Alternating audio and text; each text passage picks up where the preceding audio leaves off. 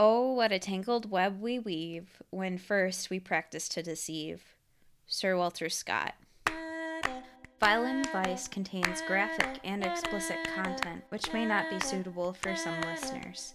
Listener discretion is advised.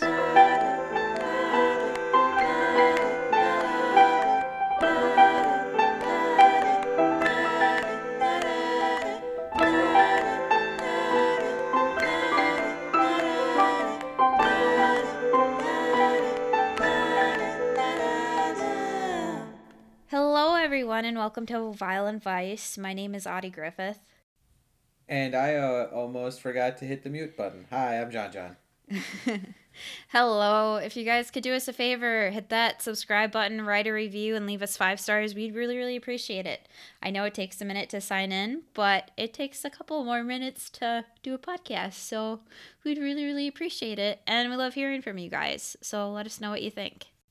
All right, John, are you ready for today's topic? I think so. If I'm not mistaken, today we are going down this particular rabbit hole you alluded to last week's episode. We are. So this episode's going to be kind of structured different. Oh. So normally I do a lot more credible sources and everything, but this website that I found everything on is also kind of in a book and it was exaggerated by the killer himself to the person that wrote the book. So I'm going to kind of go down this rabbit hole because it does cover a couple crimes I'm going to touch on, and then we're going to head back to what he actually did. Oh, my goodness. Okay. So it is a rabbit hole. It does jump around a lot, but I promise you it's going to make sense once I finish it. So if you guys can stick it through this episode, it'll be a really, really good one. Oh, I love it. Okay. All right. So again, just to recap, the last episode we covered the Black Dahlia, and in that research, I found the name Edward Wayne Edwards popping up just a couple of times. Now, with the Black Dahlia, there wasn't really a connection except for this WordPress website called Ed Edwards serial killer.wordpress.com. So what this website claims is he's not only the Black Dahlia murderer, he's the Zodiac Killer, amongst other prolific serial killers like the Lipstick Murders, as well as like a few others. So I was like, wait now, where is this all coming from? Like, this does not match any of my research on these other serial killer crimes. So I dug a little bit further, and it turns out there's a TV series about this. Now, again, just to preface this one more time, there's more evidence that other people had committed these crimes and other people had been sentenced for these crimes. And this website suggests that Edwards framed the people that were sentenced for these crimes, as well as a couple others. So kind of just bear with me and buckle up, because we are going on a deep dive into one man's theories on who Edward Edwards all killed. The ultimate hypothetical. A what if there ever was one. I mean, some of his theories have a little bit of credibility to them, but not a whole lot. And we'll get to Edward Wayne Edwards' actual murders. He is a serial killer a little bit farther on later in the episode. Okay. So I found a Rolling Stone article not only about this website but about the TV show as well. And it states, there's a lot of question about the wild theories raised on Paramount Network's new true crime series, It Was Him, The Many Murders of Edward Edwards. But let's get one thing straight quickly. The sincerity of the man behind them, John A. Cameron, is not one of them. For the last 8 years, Cameron, a retired cold case detective, has sought to prove that Edward Wayne Edwards was the most prolific serial killer the world has ever heard of. He believes that Edwards committed upwards of 100 murders, killing some of the most famous victims over the last 70 years, including John Bennett Ramsey, Laci Peterson, Teresa Halbach, Making a Murderer, Adam Walsh, the son of America's Most Wanted, John Walsh, Sandra Levy, Jim Hoffa, Martha Moxley, Steve Branch, Michael Moore, Christopher Byers, one of the Memphis 3 case, and the Black Dahlia. Cameron also believes Edward was the Zodiac Killer who terrorized the Bay Area in the late 60s, and that he is responsible for the Atlanta child murders. So there's a lot of big names there that Cameron believes Edward Edwards did. So I am a bit excited to find out who finally killed Jimmy Hoffa. Oh my gosh. We haven't gotten to that case yet, don't worry. So Cameron's theories, which he detailed in his 2014 book, It's Me, Edward Wayne Edwards, The Serial Killer You Never Heard Of, have been met with almost universal disdain, especially from law enforcement, of which he was a member for 24 years. He's been labeled not only a crackpot, but a conspiracy theorist. He's lost friends, colleagues, and his job over these theories. It's not disputed that Edward Edwards was a serial killer. In 2010, the late con man confessed to killing 5 people, including 2 couples, Billy Lavaco and Judy Straub in Ohio in 1977, Timothy Hack and Kelly Drew in Wisconsin in 1980, and his foster son, Daniel Gloeckner, in Ohio in 1996. And he wasn't caught for any of them until they had long gone cold. Then Edward's daughter ratted him out. Kids aren't stupid, April Blasco, Edward's daughter from his 4th marriage, told People earlier this year. She always knew there was something off about her dad's obsession with murder, the way he would move his family from city to city every few months. And in 2009, when she saw a news report about the newly reopened Hack Drew murder case and realized Edwards had worked at the venue where the couple was last seen alive, she also remembered 2 days after the couple disappeared, Edwards announced to the family that they were moving again. I was shaking, Blasco told People. Immediately I knew who had committed the murders. Less than a year later, Edwards pleaded guilty to 2 double murders and was sentenced to life in prison. He eventually confessed to killing Goleckener, his foster son, and was given the death penalty. Just a few months before his scheduled execution in 2011, he died on death row of natural causes. So I know we kind of got to the end at the beginning, but we were going to circle back to that. And now a word from our sponsors. Do you guys like good quality clothing? And do you prefer the color black? Well, you guys should check out ravenyx.com. That's RAVENYX.com. You'd be helping a small business, and they have a wide variety of clothing, everything from sandals, boots, bags, to dresses and skirts and tops. I personally got their flowy top, and I absolutely love it. I'd recommend them highly. You can use the code VILEVICE to get 40% off. That's capital V-I-L-E, capital V-I-C-E for 40% off. Now, back to the show. And Cameron was already very far down the rabbit hole by then. Initially, Edward's 2 Lover's Lane double murderers reminded him of one of his cold cases, the murder of the Great Falls couple in 1956. After he confirmed that Edwards was in the area at the time, he assumed his old colleague would be happy to take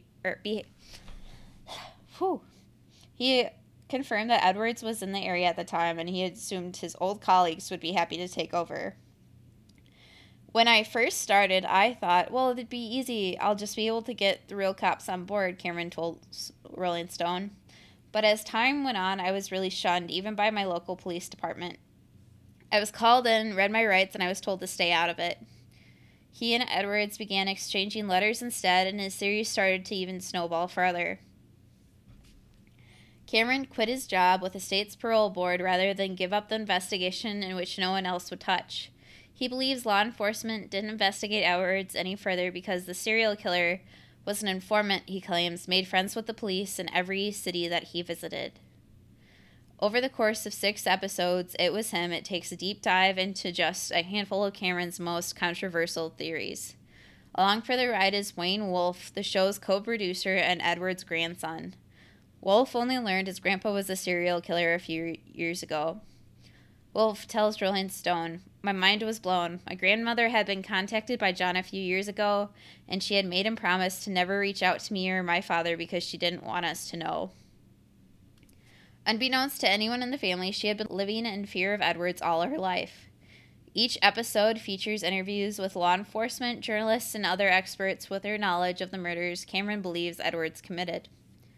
Los Angeles Times journalist Larry Harnisch, an expert on the Black Dahlia case, says he was shocked when producers asked him to appear on the series because he had written a blog post slamming Cameron's theory that Edwards killed Elizabeth Short, saying, "It was a whole new level of absurdity. I told the producer, look, this is crazy," Harnisch tells Rolling Stone, "and that's why I'm going to say. They said, go ahead, call it like you see it. At some point I was told that in some sort or another, interviews that he did with law enforcement, people, they were a lot more blunt and impolite than I was." Of all his theories, Cameron's belief that Edward killed the young woman dubbed the Black Dahlia is his most outlandish. The 22-year-old waitress's mutilated body was found in January 1947, having been severed at the waist and drained of blood. The LAPD investigated with the possibility that Short was murdered by a surgeon or someone with extensive medical knowledge. Edward Edwards would have just been 13 years old at the time, never received more than a sixth-grade education. There is also no reputable evidence that Edwards and Short knew each other, and Cameron's proof is a series of photo booth pictures of Short with a young man, not a teen, who looks nothing like Edwards at any age. Cameron's primary source of material for his Black Dahlia theory is a 15-year-old website which kept showing up when he was doing research, he says. Cameron believes that Edwards was the author of the website, and the third-person narrative is meant to be a coded confession. As soon as he mentions the site on the show's fifth episode, Harnisch couldn't hold back a laugh. "When I heard that his research consisted of Google, I thought, oh no," Harnisch tells Rolling Stone. "His so-called source material is just bonkers. It's really a flying saucer and men from Mars sort of stuff. I kind of feel sorry for him. And sitting down and talking to him, there's no question on my mind, does he believe everything he is saying? Yes, yes he does. Is he terribly, terribly wrong? Yes, he is terribly wrong." So this kind of goes into what I found from last week covering the Black Dahlia and everything about that. It just really didn't make sense that Edward Wayne Edwards was, you know, part of the Black Dahlia. Yeah, no, it doesn't make any sense to me. I mean, like, you went in depth with that last episode, and someone who is 13 years old and having that ability, let alone the, like, way to just dispose of a body that... I don't know. If it... Since it's not certainly confirmed with that, but... I still think it was the guy Hodell that was the one who did it. But entertaining the rabbit hole theory, yep, it seems so... outlandish. She's 13. So crazy. And well, like, the expertise to do that, like, it would be very, very difficult. Yeah. And people would notice a 13-year-old move, because they wouldn't be driving. They wouldn't, I mean, they have a bike, and if there's just a guy on a bike with, like, this massive bag of something, and then they, like, reconstruct it somewhere else, it's just, I think that's not even remotely close. No, I agree. Like, he's 13, he's not that big at the time, not that strong. I don't think he could, like, has the medical knowledge at all. And we'll get to later in on the episode where he was when he was at that age, and I don't believe he was actually in the area. So, yeah, but I found that website claiming that, you know, Edward Edwards started out doing this and everything. So this was kind of where I got on Edward Wayne Edwards on my radar and everything. This is crazy stuff. Yeah, and we're going to head on to our next theory. Alrighty, let's do it. What's the next craziness? So it's easy to understand how Cameron became so fascinated with Edwards, who is a legitimately brilliant con artist, and how his theories spiraled.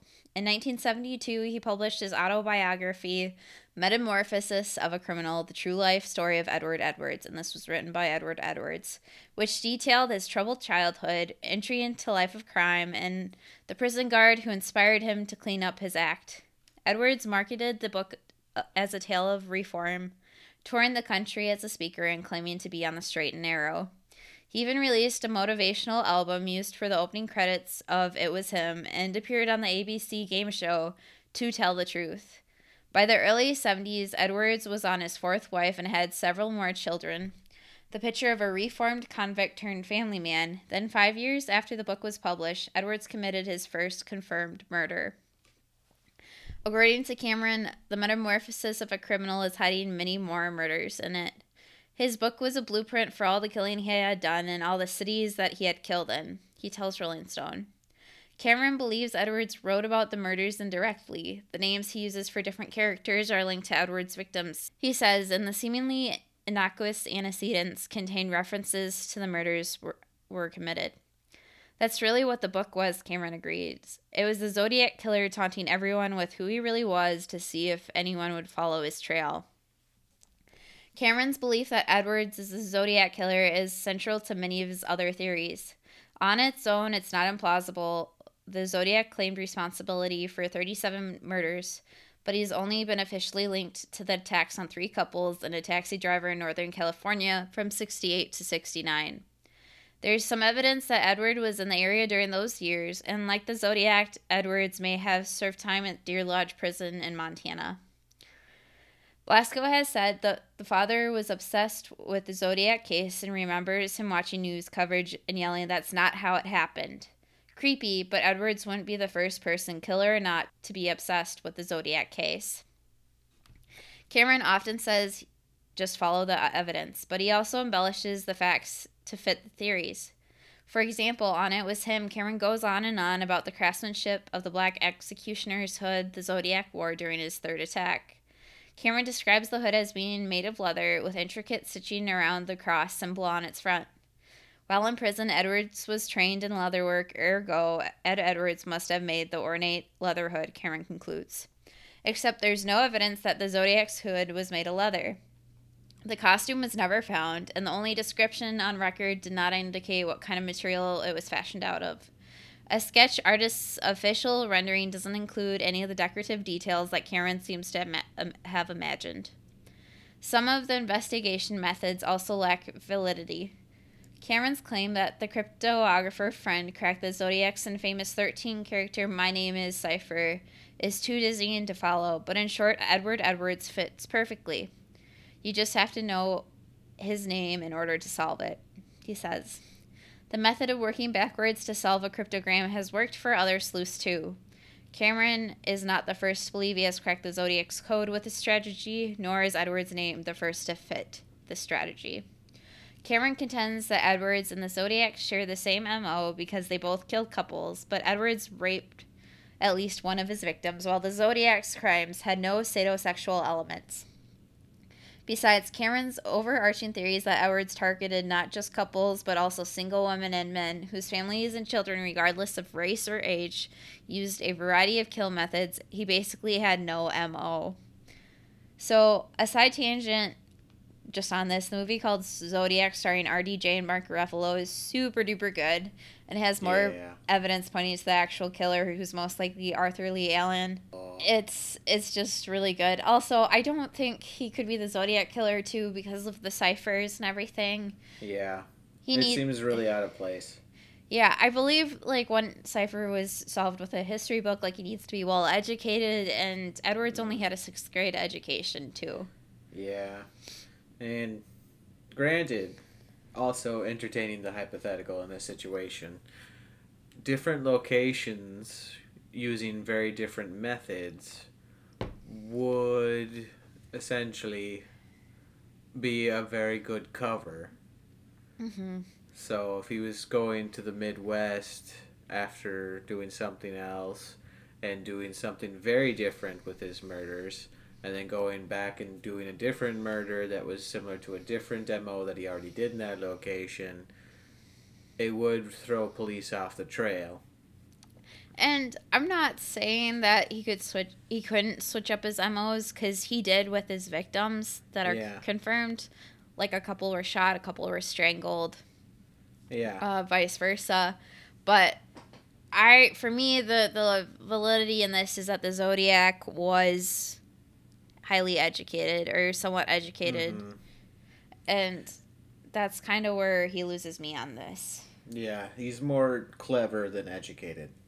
Yeah, like he's a con man, and mm-hmm. so he could have had some of the Zodiac's crimes and like done it like that, but I don't think the actual Zodiac ciphers came from him. Mm. If anything, I think there were a couple in the Zodiac murders that seemed out of place, and like a copycat might have been doing it. I could see possibly that being more likely him and not the Zodiac. Mm-hmm. In those places, but even that, I'm thinking probably not. Yeah. But anyway, we'll save the Zodiac murders for another day. For sure. Yes. So Cameron's Zodiac theory has fueled many of his others, a spiraling tornado of confirmation bias sweeping up any case that contains some resemblance. To Cameron, a mysterious note or letter seems to always be a sign from the Edwards Zodiac Killer, like a bizarre, rambling ransom note that John Benet Ramsey case. According to Cameron, the signature SBTC stands for Signed by the Cross, i.e. the Zodiac Cross, while a text contains a quote similar to the one from the movie Dirty Harry, which is loosely based on the Zodiac case. The ransom note also contains a quote from the movie Speed, but Cameron doesn't link Keanu to the crime. Or... Are you sure? Yeah. You sure? Yep. Our good boy Keanu is not somehow connected to these horrific things? No, I love him. Exactly. Anyways. Or the letter that was sent to Modesto Bee Reporter in 2003 claiming the responsibility for the murder of Laci Peterson and for framing her husband, Scott. Absent any overt Zodiac references, Cameron hones in on the word me, which is in parentheses. With an M that is turned on its side, Cameron goes on and it looks like a capital E, therefore me is actually EE or Edward's initials. So he's kind of just grasping at straws, in my opinion, but I don't know. Yeah, and like that sideways M is a math term as well. And usually that's just, I mean, it's epsilon, yep. But it's still just like that, I don't know, that doesn't seem like a big stretch. Yes. So... Cameron says he was into crimes of recognition. He would create these horrific murders where he would frame somebody. It would be a press sensation, and then he could just sit back and read the paper every day about his murder. He didn't need to be the guy that was finally identified and say, yep, that's me, I'm the Zodiac. He wanted to die and continue to kill in his afterlife with the people he had framed. Often, Cameron says Edwards' targets were the people he framed, and the murders were just the means to an end.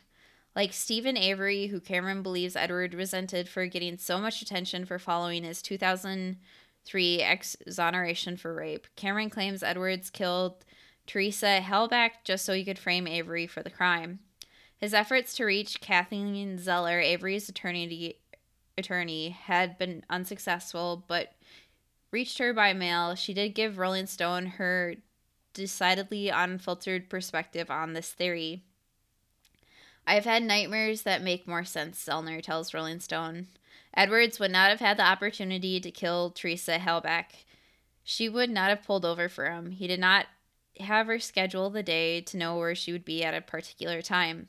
Edwards did not have access or familiarity with Avery property to plant the evidence. At age 72, he was too old and infirm to have committed this crime. The Edwards theory is convenient, wishful thinking, placebo, and not the hard, cold reality of actual performing the painstaking work and necessary to solve a murder. Those are harsh words, but they are also unlikely to change Cameron's mind. And this is the kind of response Cameron gets time after time again. If it's Cameron's perception that has become distorted, so that if he stares at a case long and hard enough, like one of those magic eye pictures, he'll see Edwards. In many ways, he's one of Edwards' victims, too. After going through the entire show and being able to reflect and think about everything, it's definitely giving me more of respect for John Wolfe, he tells Rolling Stone. I didn't understand the type of PTSD that would come from dealing with Ed, and he had been dealing with it for years. Cameron isn't alone in his belief that Edwards killed many more people. Detective Chad Garcia, who was in charge of the Hack-Drew cold case, told Daily Jefferson County Union that he thinks Edward killed at least 5 to 7 more people than what he admitted to.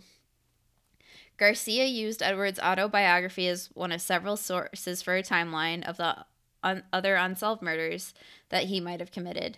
Of those cases, the 1960 stabbing deaths of Larry Petton and Beverly Allen in Portland, Oregon, is featured on the final episode of It Was Him. Unlike many other cases, this one actually had hard evidence. Edward was seen hanging around the crime scene, had a bullet wound in his arm that the police suspected was related to the bullet hole in the couple's windshield. Police even arrested him, but he escaped before he could be questioned, and for some reason they didn't pursue him. Meanwhile, the two men were convicted for the murders and sentenced to life in prison, but they were both released within just a few years without any explanation.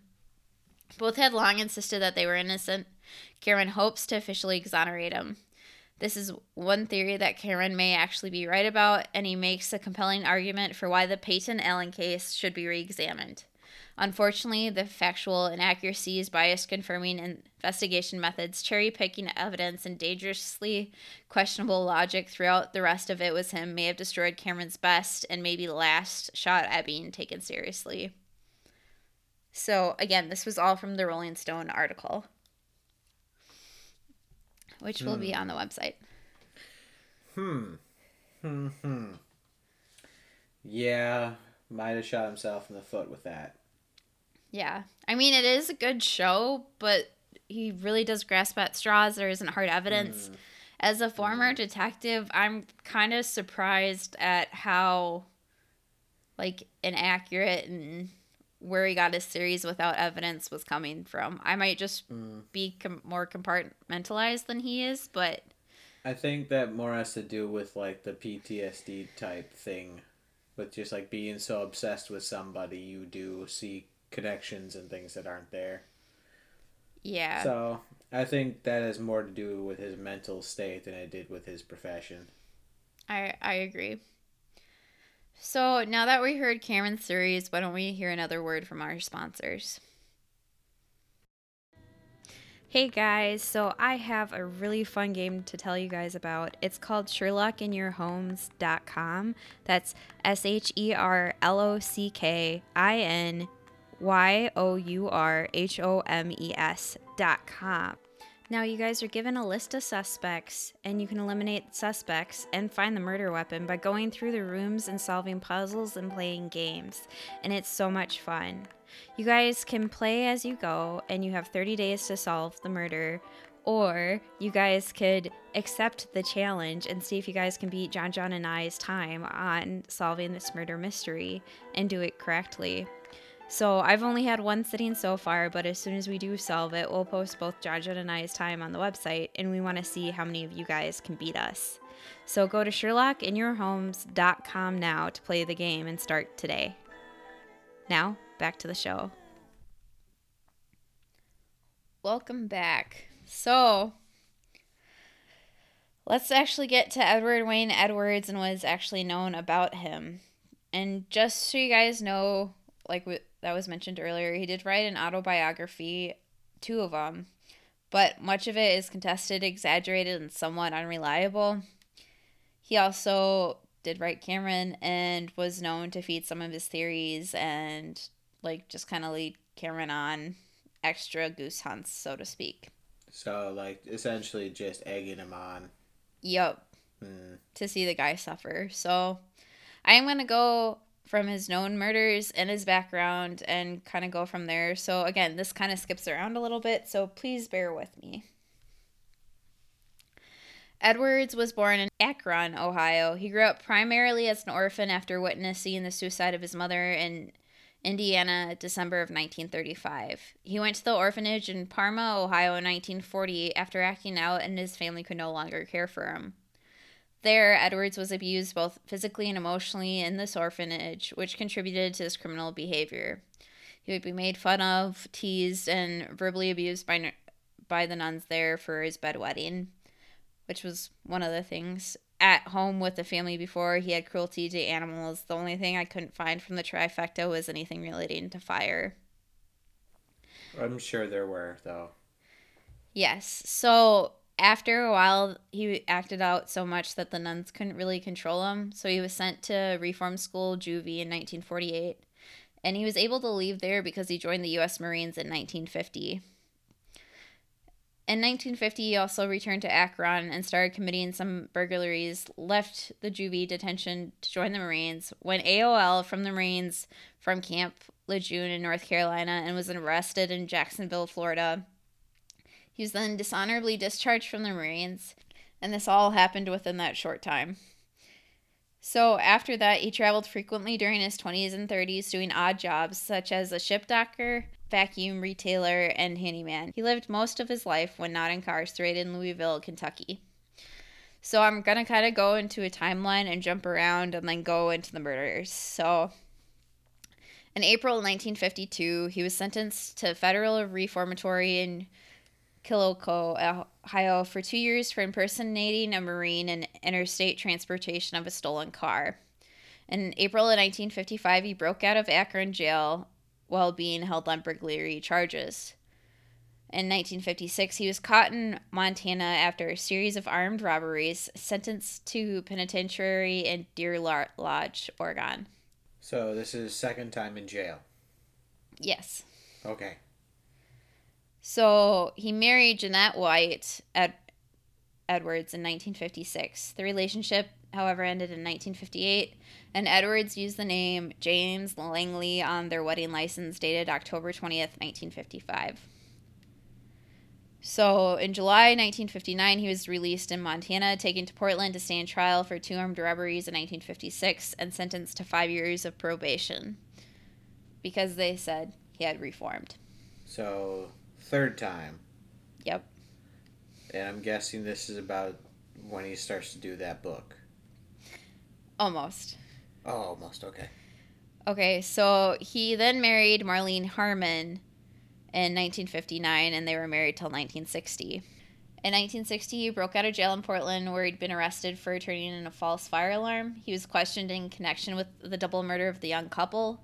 So this is where, you know, he was questioned and then escaped, as talked above, about the one couple on one of Cameron's actual theories. They never followed him or thought that, you got away, so whatever. Yeah.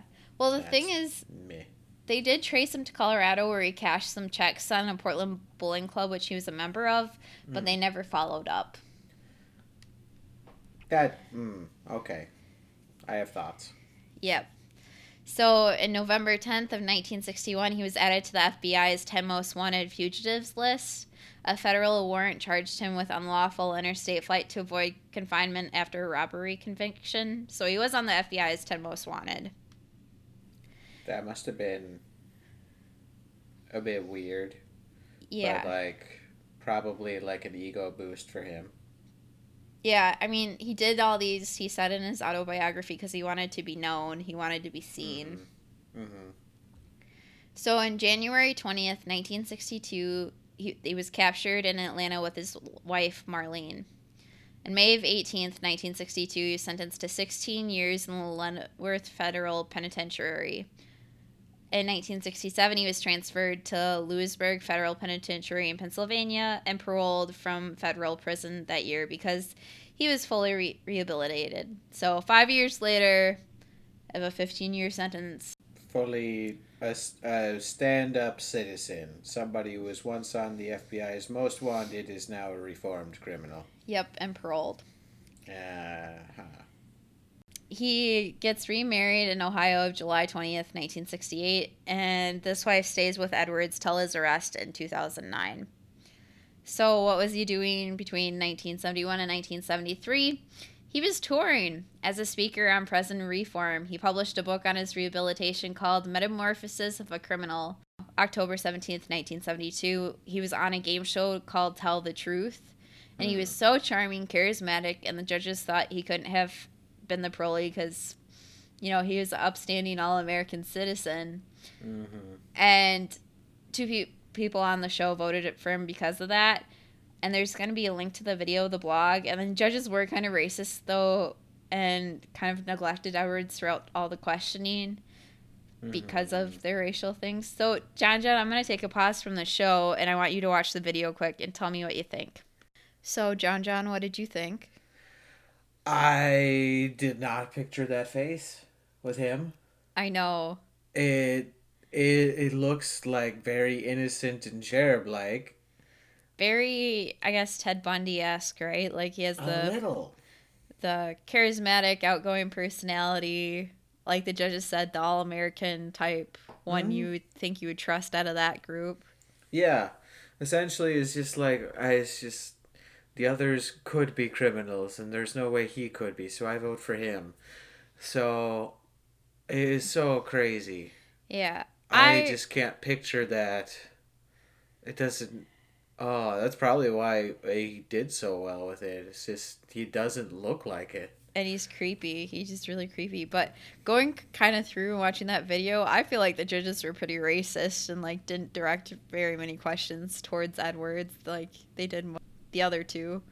Well, I mean, one guy looked on the Italian side, like he could be from the mafia. Yeah. And the other one had like a super greasy haircut and everything like that. So there was like a used car salesman type vibe to him. So of course they were suspecting of that stuff. But like him, he looked like your average 70s nuclear family dad. Yeah. It was so weird. Yup. So again, that video will be on the blog for you guys to see. It's like a 5-minute video, but it's crazy. Yeah, like, you might even guess wrong yourself with who it is. Yo. So after that spiel of going on tour, telling him about the book, how he's reformed and everything, they were in Wisconsin in 1980, and in September of 1980 he left after being questioned about the Hack Drew Watertown, Wisconsin sweetheart murders. Watertown or Sullivan. It depends on where you look. They're like right next to each other. In December of 1982, however, he was incarcerated again in Pennsylvania prison for arson. So here we finally got our fire, the trifecta, and everything. At least that is known. Yep. I just couldn't find any arson before this time. And in July of 1986, he was released from Pennsylvania prison. So that's the last thing on the timeline. So how does he get caught? As mentioned earlier, his daughter, April Blasco. So this is from a People TV article because they kind of covered everything that a couple articles didn't. I know I don't usually use People TV as a source because it's kind of biased, but this kind of just covers everything. So she said, one night, I believe it was Sunday night, I all of a sudden remembered about the Wisconsin murders in Watertown, Wisconsin, which I don't really know why I remembered. I didn't remember those cases before because those murders stick out more in my brain than any other. I think because I was older, Blasco recalls in the clip. I went online and I was actually really surprised to see that they had just reopened the Watertown, Wisconsin murders. And there is lots of information on there. And as I read it, I'm like, this is how I remember it. She also checked other towns she had lived in, and the family had to pack up suddenly. Blasco is struck to realize that as a girl, she was taken by her dad to the same place where the investigators had searched for the bodies of Drew and Hack. Later, she met with Detective Garcia. Blasco says she introduced herself as a potential dead end, not realizing the opposite was true. I had introduced myself to Garcia, and I had said, I might be sending you on a wild goose chase, and you might think I'm crazy, but this is what I remember when I lived in this area. I also explained to him who my dad was, his name, and why I thought that, and I didn't know it at the time, but I was actually giving him a lot of information. So, police flew down to interview her father, but we're going to skip ahead to the sweetheart murders since this is literally a town over from where I am now. So, what were they and where did they happen? It was in Watertown/Sullivan, Wisconsin. It's called the Sweetheart Murders. Hack's father reported the couple missing on August 10th, 1980. They were last seen leaving the reception at Concord House, a dance hall in Sullivan, a town about 40 miles west of Milwaukee, around 11 p.m. the night before. David Hack found his son's car in the hall's parking lot, still locked with his son's wallet inside. This led to one of the largest Wisconsin searches ever. 5 days later, investigators found Drew's shredded pants, underwear, and bra on the road about 3 miles down from the Concord House. Tim Hack's body was found in the same area the next day, and a medical examiner found signs that Drew had been tied up, raped, and strangled, and her boyfriend had been stabbed. Edwards had worked at this venue at the time, and the family lived in Watertown. Edwards was originally interviewed at the time for this murder, and he had a bloody nose. He said, I had been out deer hunting, saying that was his alibi. And that's how he got the injury. So now we're going to fly back to present time. When detectives flew down to talk to him, they didn't want to spook him or scare him into leaving. So they just asked general questions saying, hey, we're opening up this Watertown murders. We have a few follow-up questions from a couple years ago.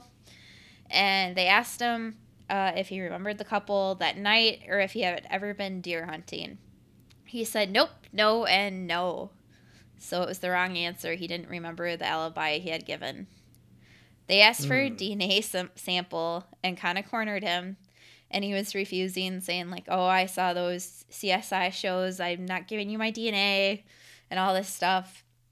And his wife had said, if you have nothing to hide, just give him a sample. No big deal. And he finally gave in. It was a match to the DNA found in the rape. So Kelly and Tim's parents, the two victims, finally have closure. Tim's dad said he was very proud of his son for giving Edwards a bloody nose and that at least he went down fighting. Edwards ended up confessing to 5 murders in total. Besides Tim and Kelly, the Sweetheart Murders, he confessed to the 1977 murders of Billy Lavaco, 21 of Doylestown, and Judy Straub, 18 of Sterling. Their bodies were found on August 8th, 1977 in Silver Creek Park in Norton. Both had been shot in the neck with a shotgun. And Edwards had lived in Doylestown from 1974 to 1978 over this time period. When told last year of Edwards' confession, Lavaco's older brother, Tom Lavaco, 62 of Worcester, was relieved that justice was done. He had said a day had not passed that he did not think of his younger brother. Now, what's really tragic is Edward also killed his son. So Danny Boy Edwards, 25, the foster child who had regarded Edwards as family. As proof of his love, the boy legally changed his name from Daniel Gloeckner to his nickname Danny Boy and adopted Edwards' last name as his own. Edwards persuaded the boy to go AOL from the Army in May of 1996, returned home from Troy Township. Under the ruse of arranging a way to elude the Army, Edwards took Danny Boy into the woods near their house, where he fired 2 gunshots to the boy's face. His motive was to collect Danny Boy's $250,000 insurance. Skeletal remains, later identified as Danny Boy, were found by a hunter in a shallow grave just behind Troy Cemetery, less than a mile from Edwards' Troy Township home. At the time, Edwards was questioned about Danny Boy's murder, but no charges were ever filed. When he appeared in court last month, Edwards seems content, even bored with the proceedings. He repeatedly said he welcomed the death penalty and would not appeal the sentence to die by lethal injection on August 31st. Danny Boy's half-sister, J. Dean Copley of Garden City, South Carolina, said Friday that she was relieved that the man who murdered her brother was caught. I feel if we murdered him, we would have been as bad as he was. She said, it would have been suicide by the justice system. I know my brother would not have wanted him to be executed, and neither did I. Copley said that she and her brother went into foster care when their father fell on hard times. She said Danny Boy moved with the Edwards and his wife in 1994, but lived with her for a while before joining the Army shortly before his death. At the sentencing, Copley urged the judges to deny Edwards' request for a quick death. Do not give the man what he wants. He has taken and taken his entire life. During a break in the proceedings, Copley said, The worst hell for him would be life in prison. As it turned out, life in prison would be less than a month. So, just to kind of recap, July 30th, 2009, he was arrested in Louisville, Kentucky for the 1980 murders of Timothy Hack and Kelly Drew, which we talked about. And then June 9th, he pled guilty to the Hack and Drew murders and agreed to plead guilty for the two 1977 Ohio murders. He died in 2011 on a Thursday night in April, and the Ohio Department of Rehabilitation and Correction Medical Center in Columbus of natural causes. Edwards was 77 at the time and was scheduled to have been executed by lethal injection on August 31st of that year. Edwards used a wheelchair and had several major medical problems, including diabetes and other illnesses. So, we're going to kind of recap to back at the beginning now on why he couldn't have committed the Black Dahlia murder and all that stuff. Yeah, that's... it just doesn't make sense, but okay. So he was at the orphanage and in juvie during the time at the age where the Black Dahlia murder was supposed to have taken place. So I feel like he was accounted for and couldn't have gone and done that. Like, he did escape several times, but I don't think the times overlapped. No. And he was too small. Also, when he was 77 or 70, he was still very sick at the time, too. Like, he was already dying when they captured him. So I don't think he could have done that later murder, too, that Cameron was suggesting. It would be extremely difficult. No. So that's why it doesn't fit. I do think he did kill more people. Like, the Oregon murders, he probably did do. But, yeah, I just don't. I don't think it's to the extent that Cameron's stating. No, and there could be more that we don't know about. Like, he did pack up and move all of a sudden. I would be curious to know what cities his daughter remembers them doing that for, and looking into murders there. Because I don't think this is all of them, but I definitely think it's a start. Yeah. And it's a wide cool-off period, too, between the murders, so I definitely think there is more. For sure. What are your thoughts? I don't know. I'm still kind of weirded out by how he appears. And I don't know. I'd say overall it's just like it is the ultimate con man type situation. Yes. I think he's very Ted Bundy-esque. I know he wasn't as prolific as Ted Bundy. But he, in my opinion, he could have killed way more people than what he did. I just don't think... he killed the ones Cameron said. Yeah. I think he did. Yeah. Same thing. I think there's too many differences with the stuff that he's being called out for by Cameron. Though, yeah, there are definitely more that he's done. Yeah. Because you did mention, like, the daughter said that they would regularly pick up and move very often. Yep. And she didn't even realize until, like, she knew that one place where this couple was murdered, like, he was there that last night, and then as soon as, like, there was a murder there, and then he's deciding to move all of a sudden, I was just like, that's when it clicked. Yep. And you don't click on something like that as a kid, especially not the first time that happens. Yeah, and the cooling off periods, too, for me, are what kind of make me think that there's a lot more. Like, I get when he's older, like, that time frame from, like, 96 to 2000, like, he was pretty old when he killed Danny Boy, but yeah, in between still... like the 70s and the 90s, there has to be more people there that he killed. Yeah.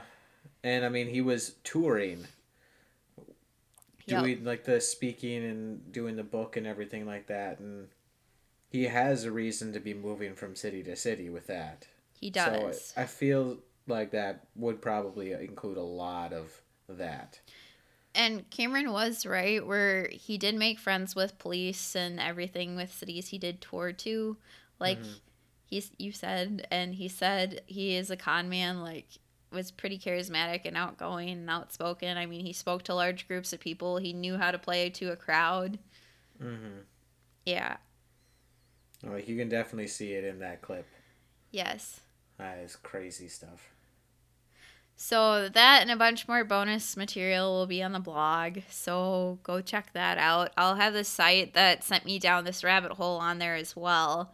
Just, you know, be careful with what you're reading and what you believe, and just make sure it's backed up by fact and other articles. Like, if you have a first-person source that's not reliable, just make sure you back it up and everything, so. For sure. That's kind of what I try to do on research if I can't find a whole lot. But yeah, I wanted to take you guys down the journey that I went. So we kind of dove head first into this rabbit hole and then circled back to the murders and what he actually was like. Oh, so crazy. Yeah, like a movie, right? Mm-hmm. Mm-hmm. I still think that last episodes would make a great TV show and in all on its own. Yeah, especially just with how that went. And Buster the dog. Exactly. Yeah. Oh, I love it. Well, is that all we got for tonight? That is, unless you have any more questions or anything. I think I'm going to be concerned about every babyface person I see from now on. Oh, boy. Yep. It's just like, you look so innocent and cherub, like you probably killed someone. Oh, my gosh. I don't know. That might get me into trouble. Probably. Mm-hmm. Well, that's all from me. Yep, and that's all from me. Do you want to close us out, John? Sure. If you haven't already, please hit that subscribe. Give us 5 stars. Write a review. It only takes a few seconds, maybe a minute or so to log in. But after that, it really helps so much. A minute of your time. You already listened to all of this podcast. It's wonderful. It's a little more than that. Plus, you can give us ideas for what you'd really like to listen to. If you'd like to give us a more in-depth information or any suggestion, advice, comments, concerns, you can do so by emailing us at violentvice@gmail.com or posting on our Facebook page at Violent Vice Podcast. We also have an Instagram at the same, at Violent Vice Podcast. And just any little thing, pictures, whatever you want to share with us, you can do so at Twitter, at Vile and Vice. All of these are Vile and Vice without an ampersand here. And if you'd like to support us because you want us to do more of this, I know that what we do is very fun for us. You can support us at patreon.com/Vile and Vice, or maybe a one-time payment at PayPal at the same email address that we gave earlier, vileandvice@gmail.com. But also, if you guys have any crazy murderer fan theories, I love to hear about them too, and send me down another rabbit hole like this today's episode. So I just like rabbit holes in general. They're so fun to explore. Yep. But we love hearing from you. Please do so. We hope to see you again at the next episode. Bye-bye. Bye. Thank you for listening to Violent Vice. Cover art is by Audie Griffith. Music by Annabelle Revac. If you want to help support the show, please visit patreon.com/Vile and Vice, or give us 5 stars on Apple Podcasts or wherever you listen to. This helps us move up the charts and also helps keep the spooky stories coming. Thank you.